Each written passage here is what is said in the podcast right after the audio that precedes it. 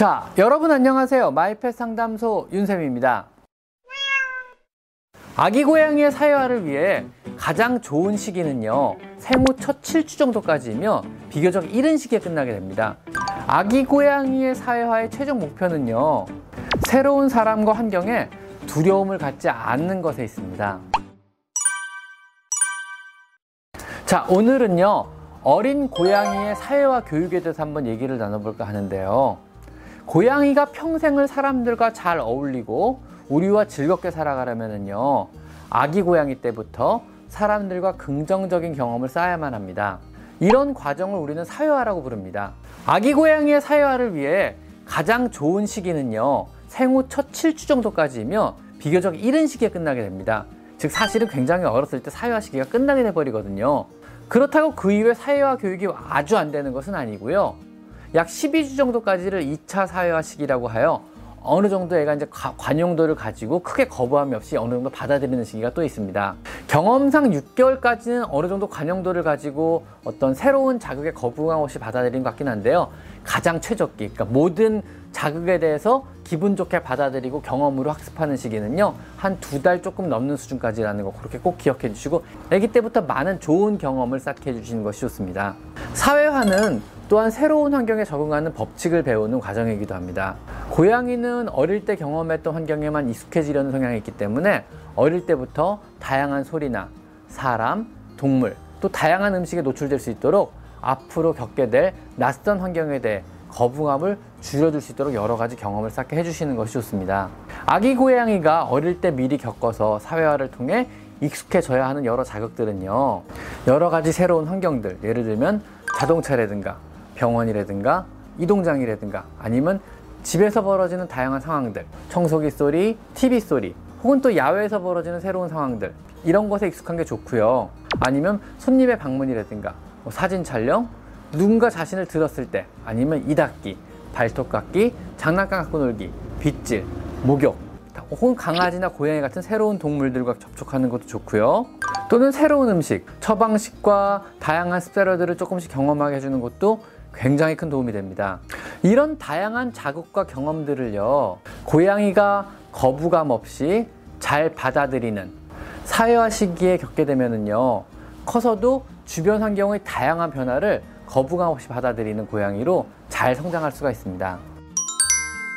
아기 고양이의 사회화의 최종 목표는요, 새로운 사람과 환경에 두려움을 갖지 않는 것에 있습니다. 즉, 평생을 소심하게 살거나 두려움에 떨며 살지 않는 고양이로 만드는 것이 목적이고요. 이런 것들을 위해서는요, 첫 번째로 다양한 사람들과 접촉을 시켜줍니다. 평생 집사 외에 다른 사람을 거부하고 두려움에 떨고 산다는 것도 고양이가 굉장히 괴로운 일일 수 있거든요.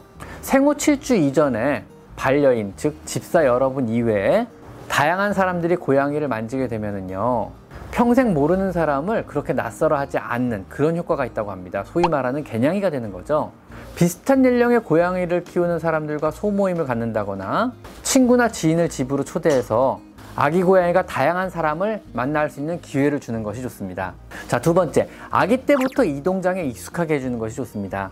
사실 병원에서 일하다 보면은요, 이동장에 넣지 못해서 잡는데 실패했다거나, 뭐 사냥하는데 실패했다는 표현을 하더라고요. 이동장에 넣지를 못해서 병원에 못 오신다는 분들을 종종 보게 되거든요.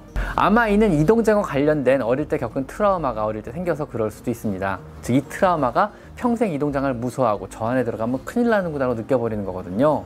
항상 이동장은 고양이의 눈에 잘 띄는 곳에 놓아두시고 이동장 안에는 푹신푹신한 쿠션이나 간식, 장난감 등을 넣어 아기 고양이를 항시 좋은 장소라고 인식하게 하고 유도해 줍니다. 이동장 안에서 맛있는 간식을 먹는 연습을 하면은요, 성묘가 되어서도 이 동장을 그리 꺼리지 않게 됩니다. 다음 세 번째, 손발톱을 닦는다거나 이빨을 닦아준다거나 목욕을 시켜봅니다. 평생에 걸쳐서 해야 될 여러 가지 것들을 아기 때 미리 해보는 겁니다.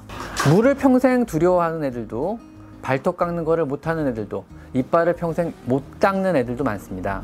간식을 주며 아니면 만난 것을 주며 트라우마가 안 생기도록 천천히 달래가며 하나하나 해보는 겁니다. 아주 조금씩이라도요. 이 시기에는요, 목욕도 이닦기도 발톱 깎기도 간식이나 주인과의 놀이와 같은 어떤 긍정적인 기억과 연관을 시켜준다면요 평생 이러한 개인 이러한 관리들 이러한 위생 관리들을요 아주 편하게 받는 고양이가 될 수도 있습니다. 또 아기 고양이 때부터 부드럽게 다루고 만지고 들어주면서 이런 것들을 꽤 자주 해보셔야 됩니다.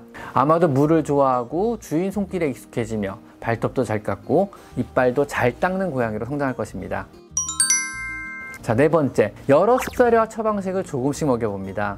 평생 캔이나 습사료를 안 먹는 고양이도 굉장히 많습니다. 나이 들어서 질병으로 인해 처방식을 먹어야만 하는데 그것을 거부하여 처방식을 못 먹는 경우도 많습니다. 특히 신부전 같은 경우는요. 처방식을 먹이는 경우와 처방식을 안 먹이는 경우 생존 기간은 무려 두 배가 차이가 난다고 합니다. 그러니까 반드시 먹여야만 되는 거거든요.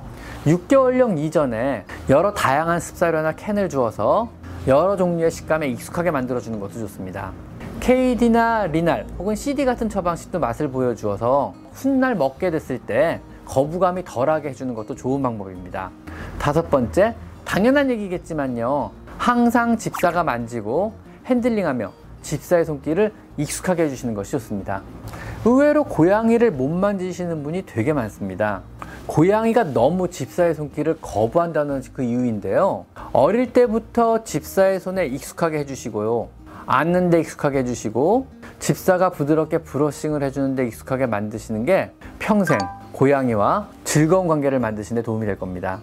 고양이는 언제든 집사의 손길을 외면해서는 안 된다는 거 꼭 명심하셔야 됩니다.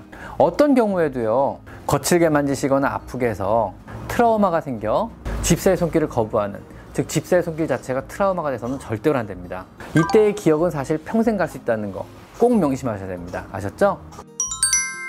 사회와 교육에서 가장 중요한 것은 새로운 것들에 대한 어떤 긍정적인 인식을 심어주는 겁니다. 고양이가 용기를 내 낯선 사람이나 사물에 다가가고 접촉을 한다면요 반드시 간식 같은 것으로 혹은 놀아주는 것 같은 것으로 보상을 해줍니다. 만약 몸으로 두렵다는 신호를 보낸다면요 새로운 사물이나 사람으로부터 거리를 떨어뜨리고 TV나 라디오 같은 음량을 줄이고 자극의 정도를 낮춰줍니다. 왜냐하면 계속적으로 무섭다고 함에도 불구하고 지속적으로 이런 자극을 주게 되면은요 오히려 트라우마가 생겨서 역효과가 생길 수도 있거든요. 그러다가 긴장이 풀리면은 간식으로 보상을 해줍니다. 처음부터 강한 자극에 노출되면은요 자칫 새로운 상황이 두려움 이런 고정관념이 생길 수도 있거든요. 오늘은 여러분이 어린 고양이를 키우신다면요 어린 고양이의 사회화 교육에 대해서도 한번 알아봤습니다. 자 오늘은 여기까지 마이페 상담소 윤쌤입니다. 감사합니다